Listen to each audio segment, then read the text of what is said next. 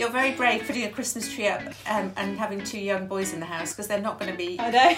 completely hyped up by week And a two. cat climbing. Oh no, they're just like so By Christmas excited. tree, by Christmas Eve, you'd be like, "Oh my God, no! The tree's down. It's gone."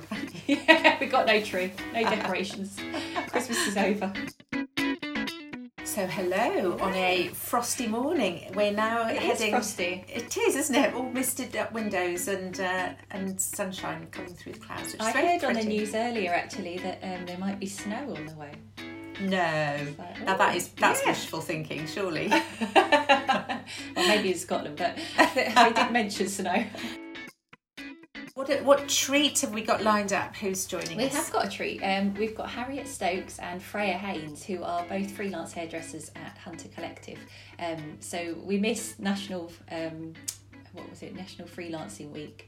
It was maybe a month or so ago, but National we've been so busy Week. and There's up. a week Yeah. for everything these days. There's What about? a- I know there really is. So off the back of that, and and just because it's a quite an interesting topic, um, we're talking about freelancing, um, the pros and cons, how they came to freelance. Um, It's talked about yeah. a lot, isn't it? And there's a lot of interest. It really is, yeah. a lot of skepticism, I think, um, Yeah. and you know, there's lots of different ways of freelancing. So it'd be really interesting to hear how and why the girls have taken that route. Yeah, exactly. Well, let's Good. welcome them in. Let's meet them. Welcome, ladies. Morning. Hello. Morning. so let's start off then, guys. Um, give us a little bit of a background into your hairdressing career so far, and just tell us where you've where you've come from and how you've come to where you where you've got to. So who wants to go first? Harriet. Yeah, don't mind. Um, Great. Morning, guys. So I'm Harriet Stokes, and I've been hairdressing for the last ten years. Um, I think going into the eleventh year now, and uh, I started out back in the West Midlands.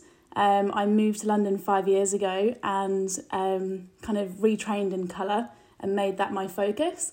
And then recently, in the first pa- uh, lockdown, I decided to go freelance. So I've been freelance now for like the last four or five months. So complete kind of change. Um, I'm, I'm an educator as well, so I teach colour.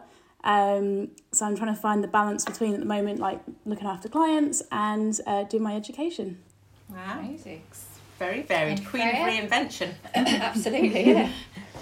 Hi everyone, I'm Freya Haynes. Um, my background, um, well, I grew up in Essex and I've been hairdressing for about 20 years now actually. Um, I've been in London for about 15, uh, worked in several established London salons and I've been freelance for two years um, at Hunter Collective. And um, yeah, really have loved the transition and um, can't wait to tell you more about the pros and cons of being a freelancer in London. Yeah. fantastic. Lovely. So, so just for anybody who isn't uh, aware of this, we have talked before and actually also spoken with Lacey who owns it. But Hunter Collective's like a, a work base. It's a place that you can you can gather. Uh, it, tell us a little bit briefly how it works. It's like a club, isn't it? You join the club and then you get to use the premises and the facilities. Yeah, so it's a, it's a members um, members co-working space. So you have a membership, and you get to come and go and use Hunter Collective to look after your clients. Um, and it works on a kind of hourly basis that you pay to use your chair, and you just come and go as you want. But myself and Freya are there regularly, so we kind of um, look after our clients three four days a week. And then there's other members that come in like once a week or once a month, um, based in London, based in Liverpool. There's uh, members from different countries, so it's really kind of like open, kind of come and do your thing, use the space, look after your clients, and it's really beautifully ran. Um, there's a team there that help support you and do front of house, um, but essentially everyone's running their own little businesses within a business. So it's your, it's up to you to organise your clients and Yeah, um, completely. Yeah, that must be great though to get that kind of um, I guess inspiration from all the other stylists that you're working with. If you're getting people coming from goodness knows where to mingling. Yeah, with each other. definitely.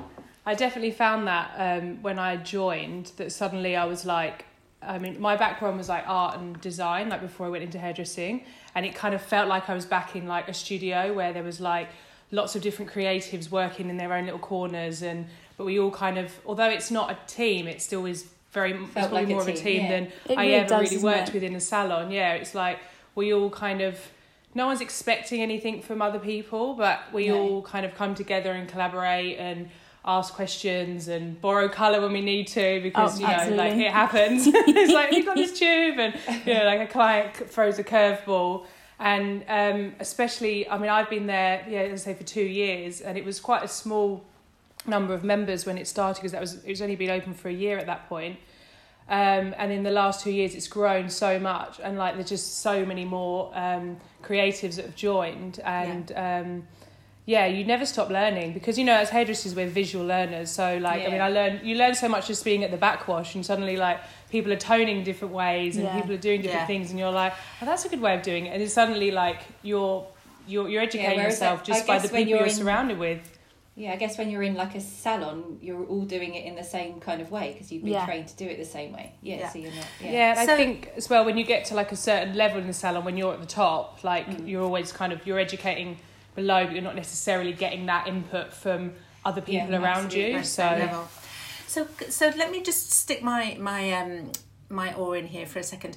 So people will often say to me, I mean, I think freelance embraces many many ways of working. So there isn't one way of being freelance. So people might be visualizing different things, but quite often people say to me, "Oh no, I wouldn't work in a shared workspace because you know people will just nick my clients, and you know you'd be constantly having to."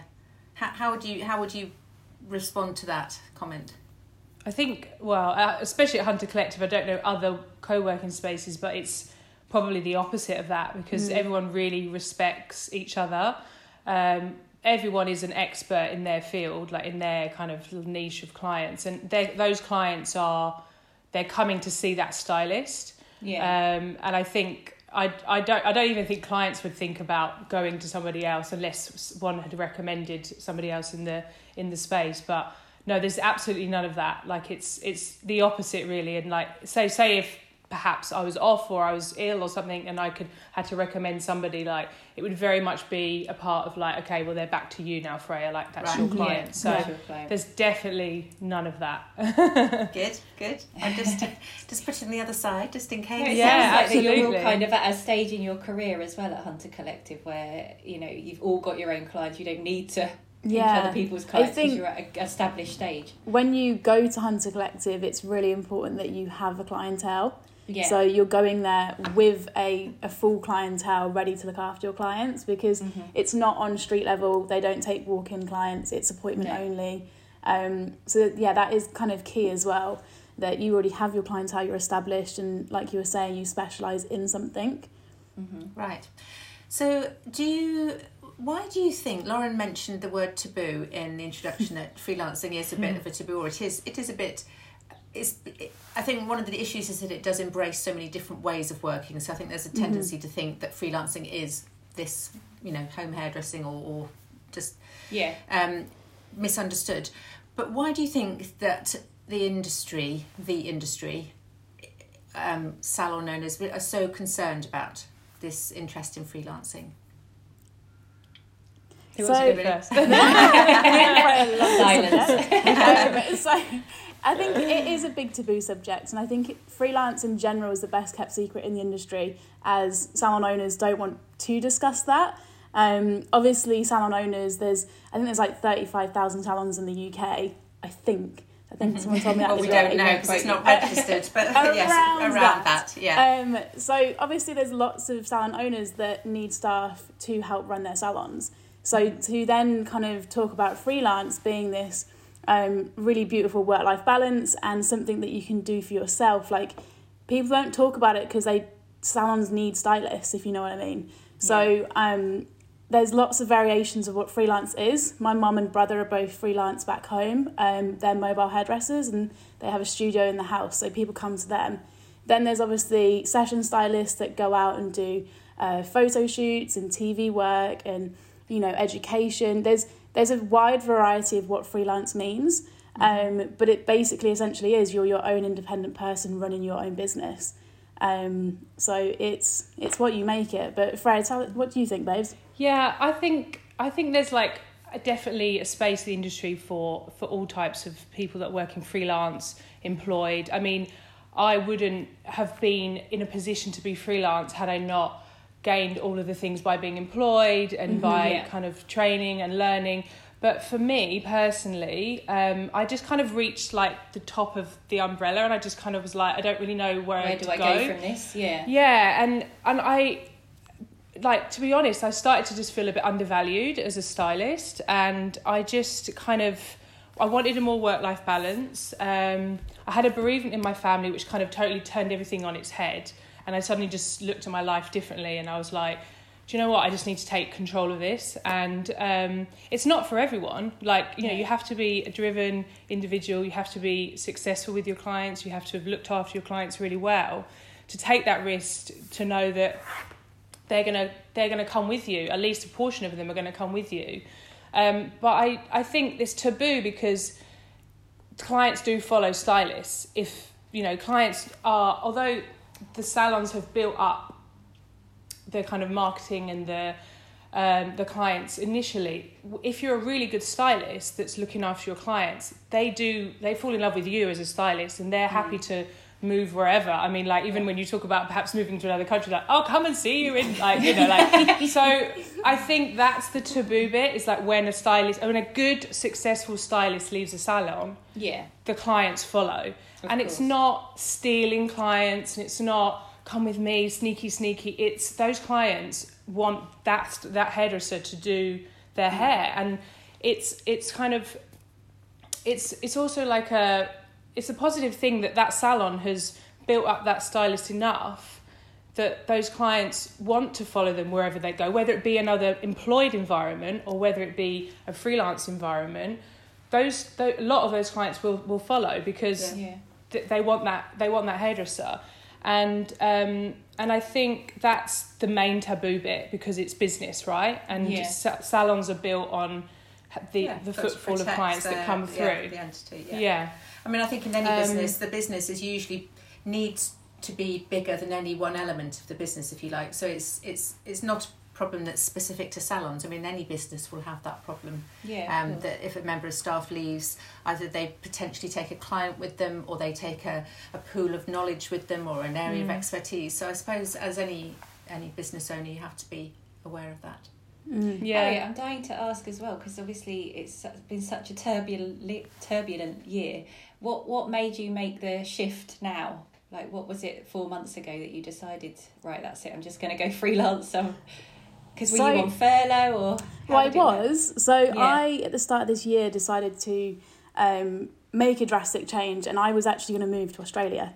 So Oh, wow, I, okay. yeah, so I sat with my previous boss and told her in January that I was leaving in May, June Oh, time. okay, so this was So a, right. yeah, so I've been planning it for a while, probably um, a year prior, Mm-hmm. and um, yeah, so I gave my boss six months' notice, and as we went into that lockdown, I kind of was, you know, I had a lot of time to sit and think like, what do I really want?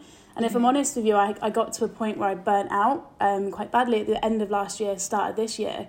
So I think I was looking to kind of just get away, have complete change, and just recenter myself and do something for myself. Mm-hmm. Yeah. Um, but having that time in lockdown obviously made me kind of sit and reflect on my career. Um, and I just realised that I just needed change in general. Mm-hmm. Um, and that just happened to be freelance. And obviously, with COVID, I couldn't really move countries. no, exactly. So yeah. that didn't Australia's exactly happen. Yeah, kind of. Um, so I just had to rethink, and actually, it kind of gave me that freedom to be like, okay, what do I want to do? Um, and it was the, the scariest decision because I'm, I'm 25. So Mm-hmm. at, at my point in my career, it's like I still have so much learning to do. And I love having mentors. I love being um, in an environment where I can learn. So I, I Mm-hmm. really had to weigh up all the options and just think, you know, what's going to be good for me. But at the point where my kind of burnout had been so hectic, I just thought I really needed a good work life balance. Mm-hmm. So for me, freelance was the answer. But like we were saying a second ago, like Freya was saying, like it's not for everyone. Um, No. And I, luckily, I'm, I'm driven and I can motivate myself. Um, and that's really important because obviously you are running a business and there's so many things that you have to do yourself um, Yeah. that come along with that. So there's admin, dealing with your clients, organising Yeah, your own schedule. Like there's so much to it. Um, but I'm really, really happy that I made the jump. And for me personally, it's worked really, really well. Do you think that a lot of hairdressers underestimate when they go to freelance the amount of kind of business stuff? I guess you have to. Oh, Do as well as definitely. creative. yeah. Hundred percent. I was re- I was picking Freya's brains all of the first lockdown. so I was sat in lockdown for like three, four months, like planning this hard. Like for me, it was the perfect transition because I had that time to sit and plan. But I didn't really know Freya, and I was like bugging her, like, "Hey, how do I like do this? And what bank should I use? And da da da da da." Um, so Freya was a real, real help for me. But yeah, people do underestimate it because there's so much that goes with being freelance and running your own business. Mm. Yeah. I think at the beginning as well, it's like it's all so new. So like Mm. even Yeah. something that you know, once you, it's like once you've done it, you're like, oh okay, that wasn't so difficult. You know, like your Yeah. accounts and setting up certain bank accounts and doing your stock take and everything else. But there are some great tools on the market now which make things so much easier. Which is why I also think that freelancing as a not just in hair but in like in many different industries like independent businesses have been able to to pop up and to grow because there are so many great digital tools in order to Yeah. make your business run really smoothly as opposed Yeah. to like writing everything down on a like an invoice sheet you know like Yeah. emailing people and stuff so um so yeah, accounting I'm, I'm always hugely easier. But uh, so how has it been then? So Freya, to come to you because you were kind of established. We went into Mm. lockdown. So what was your experience then of any support that you were given? Because there's been lots of conversation in the industry about you know, well of course everybody will want to go freelance now because you know of the stress of working in salons and they've discovered they can you know work for themselves and then equally people saying oh no no you need to be on a staff because then you'll get furloughed and you get looked after in this sort of Mm. situation what was your experience of coping Um, with your- so I was fortunate enough that I had been self-employed long enough that I could uh, claim the government grant, but a lot of people um, fell through that net in the How industry. long did so a lot of people, have been working? um, you needed to have submitted at least one tax return. Right. But because of how tax returns work, you know, it's it's you've really got to be working for at least eighteen months, I would say, Mhm. to have Yeah. kind of eighteen months benefited to, from to that, yeah. yeah, so there was a lot of people, especially at Hunter Collective, that fell through that that net, which was shocking because it was literally just some people got a lot and some people Yeah. got nothing. Um, and also the difference between if you're a limited company or if you're a sole trader. Um, if you're a limited company, you got very little because you're a director of a limited company. But if you were a sole trader, as I am, um, you did get the government grant. So it was it was a real range of like, here you go, here's a load of cash, or like you don't get anything. yeah Um, although, um, so I, yeah, I, I was lucky. I was fortunate enough that I did get those grants. Although they were did did they come quite late. So if you're really relying on income every week or every month coming through, like you could be stuck. But um, I know some of the guys at um, Hunter Collective had a really were really good at communicating with their clients um, and asking them to um, pay for like up to fifty percent of their service as a voucher. Um, so th- Okay. and then when they, and they'd be redeemable against their service when they did come in and when we reopened. So that just allowed people to have some income coming in for those those months, which you know it it, it went on, didn't it? You know. yeah Um, Yeah. and then little bit. subsequently there was some support from um, our Hunter Collective's local council. So each council had a kind of pot of money that they could um, give out to small independent businesses. So I know some of the um, some of the members at Hunter Collective also um, benefited from that post um, post lockdown. Yeah. So there was help, but it was kind of like you really had to like kind of dig and scratch and and that was the beauty of the community at Hunter Collective is that some people had a bit more knowledge and they were like, I've just found out about this, like get involved and everything and it was very much like a sharing of ideas and sharing Yeah. of problem solving. Um, and I think that's what makes Hunter Collective so lovely in that way in that community is that we're all kind of there to kind of pep each other up and kind of back each other. So um, I so think yeah. that, that connectivity has actually been one of the strengths of hairdressing is that actually whether you're part of a sort of collaborative or a cooperative or whether you're part of a salon independently or, or a group, actually the, the hairdressing UK and probably worldwide has been really good at sharing and looking out for each other and I've been impressed by um, some people in the industry in particular who've just set up Facebook groups or support Mm. groups and really, you know, gone for it um, and, and Yeah. made it their business to help explain what's happening and to be supportive, which I guess you know you you could probably have bet money on before, but it's actually has been very uplifting to see that actually happening. Yeah, it has. Which I think is Yeah, I think as hairdressers, we like we like to help people, and we like to be in communication with people, don't we? Like with our Yeah. clients and things. So yeah, I think a lot. Of, if you didn't have that, then you kind of you felt so disconnected from from everything. It probably just yeah. wasn't good for your mental health. You know. No, Yeah, no, absolutely. Yeah. and, and are you having to do a lot of work? So Harriet, let's um, jump back to you for a minute. How how have you been looking after clients' confidence and nurturing them to come back? So I know the premises where you work is you know central London in a in a city centre location, if you like. And is that has that been quite a big pressure to try and encourage your clients to come back in, or have you not? You know, what what have been the Do you know what? I've I've over the last um, five years of being in London, I've been very lucky to grow a really really beautiful loyal clientele base, um, and I've I've been lucky that people have have been willing to kind of travel into London still. My clients aren't all based in London, um, so once we opened again, it was kind of. I reached out and sent an email to everyone saying like, you know, how are you feeling? How are you feeling in this time? Like, how's is traveling going to be okay for you? And just you know, just opening that conversation and letting them know that you know I'm human and we can sit and talk about this.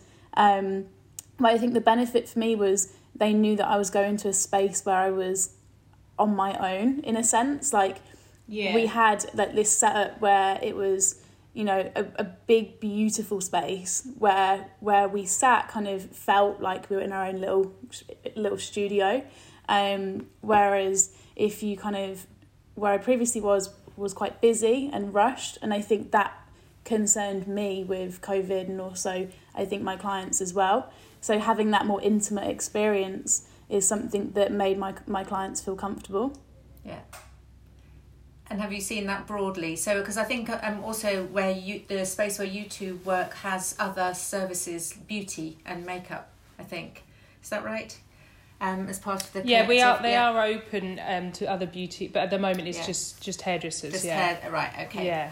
So Yeah, and generally, yeah. So because I think the confidence is one of the the, the big things is trying to Mm. sort of get that back, isn't it? And it must be what would be. So could you encapsulate? I'm sort of aware of, of the time. Gosh, it's gone so fast.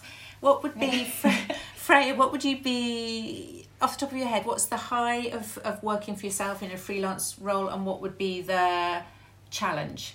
Let's talk about highs and challenges. Yeah, so the high would for me um, would definitely be like the work life balance and just having control of my day um, Yeah. and also really being able to like care for my clients like in the way that I want like I'm with my clients for that whole service and they love that and I my, the relationship that I build with my clients has always been a very big part of my service um, and so for me it's really about having a space where I can just like totally care for them and nurture them and make sure that those two or three hours in my chair they feel like they're just taken away from their busy world and their stressful lives and I can just look after them. So I've found a space that I can do that in. Um, and then I guess the lows, oh, there's not very many. I mean, okay, you have to do your accounts, like, but get a good accountant and Yeah.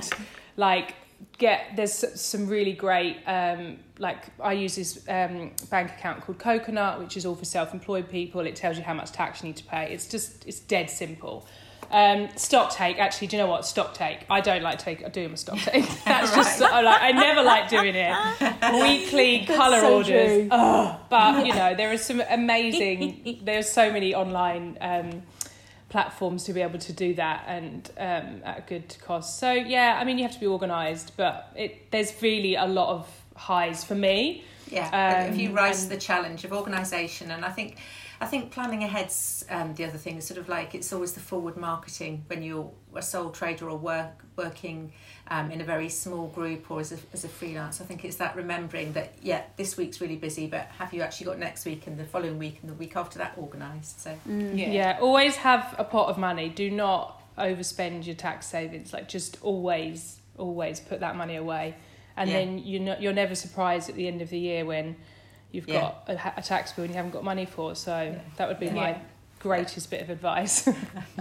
Harriet, what about you? What about you, Harriet? So my highs would be um, just having ultimate freedom and being in control, like Freya was saying, like being able to organise my days. Um, but for me, the having that perfect balance between um, being able to run my education company, looking after clients, but also having time to do photo shoots and work with different brands, like just being able to be able to do all those things and have a really good balance of it as well, and also work life balance. Um, so yeah, those things are really important for me and super high points. Um, I think on the on the cons or uh, the low side, I'd say figuring out the admin was quite hard for me. Like getting my head around all of that. Um, as a creative, I'm, I'm and um, being dyslexic, like being, the academic side of things is my struggle. Um, but I think finding a good system and putting like a structure in place has helped me a lot. But that Yeah. that for me was the challenge to begin with, and just being organised. I guess as well, once you've done it for one year, you know, you've done your tax return and all that kind of stuff. Like Harry, uh, Freya was saying earlier, it'll just feel like you know, once you've done it, you'll be all right. Mm, yeah, definitely. I think it's the initial putting systems in place, isn't it? Yeah. And then, because once you've got it all in place, then you can kind of go, right, okay, I've done that. I just need to done input information. Yeah, and yeah, yeah, exactly. finding Yeah. a routine. Makes it simpler. But then you feel like a superhero because you're like, oh my god, Yeah. I've done it! Like, yeah, I'm like a, I run my I'm own a business. businesswoman. You know, like you feel like wow, like you're in, you just you know all the ins and outs, and you just feel like Yeah. a superwoman. I think yeah, it's Do you- empowering. Do you do? You've probably not yet done this, Harriet, but do you, Freya? Do you do your own tax returns then, or do you invest in an accountancy service for that? So I have an accountant, um, and but I uh, with this um, app and bank account Coconut, it basically does it all for you. So you you it's it cat it's a bit like Monzo, but Right. for self employed um, self employed businesses. Um, so everything that I spend, um, it goes on that, and then I basically just send that information to my accountant. He inputs into the tax return, and then it's done. Yeah.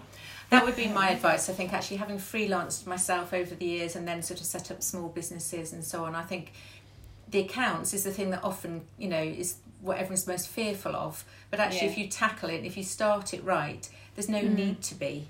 Yeah, But I think, you know, you, you start off, you work for the first year, you don't pay any tax, and then they tell you what you have to pay in six months' time, and you think, oh, that's great, you know, I can earn all that back, ready, and then suddenly, 18 months after you started, you've got a whacking great tax bill, and you'll be Yeah. oh dear, oh But dear. you've got things like QuickBooks as well now, haven't you? So I mean, it's it's it's the fear of like the unknown. I think rather Yeah. than Yeah. when you do it, you're like, oh, okay, I just have to pay my tax. Yeah. Brilliant, yeah. excellent. I Oh, think, so much I think we've got girls. to. I know, I know. We need to get you back again and have a have another chat, and, and when when we don't have to talk virtually, you can actually get you in the kitchen and. and That feels like so so long ago that we were having cups of tea round your kitchen table. I know, I know, doing podcast. Now podcast, but I know they will. They'll come back. Thank you very much for joining Thank us. That's you. been Thanks, really Thanks for having us. informative. You both look Oh, very good. well. It obviously suits you as a as a lifestyle, and uh, good luck with reopening. thank you Oh, very much. thank you so much. Thank you. Have a good day. And you. Bye. Bye. Well, goodness, that went really fast, but it was super interesting. And thank you to our guests, Freya Haynes and Harriet Stokes, who are freelancers with a passion, obviously making a real success of their lifestyle choices, which is amazing to hear. Thank you for joining us, Yeah, girls. girl power. Yes, power to the girls. If you like listening to these podcasts, please do jump over to your podcast provider, which could be iTunes or Spotify or others are available, and subscribe to the Respectfully podcast. There are lots of interesting conversations covering all sorts of hairdressing related subjects. And importantly, if you like what you hear, then please do rate and review us as it helps drive us up the charts and put hairdressing podcasts firmly on the radar. Thank you very much. Brilliant. Thanks, guys. Bye. Bye.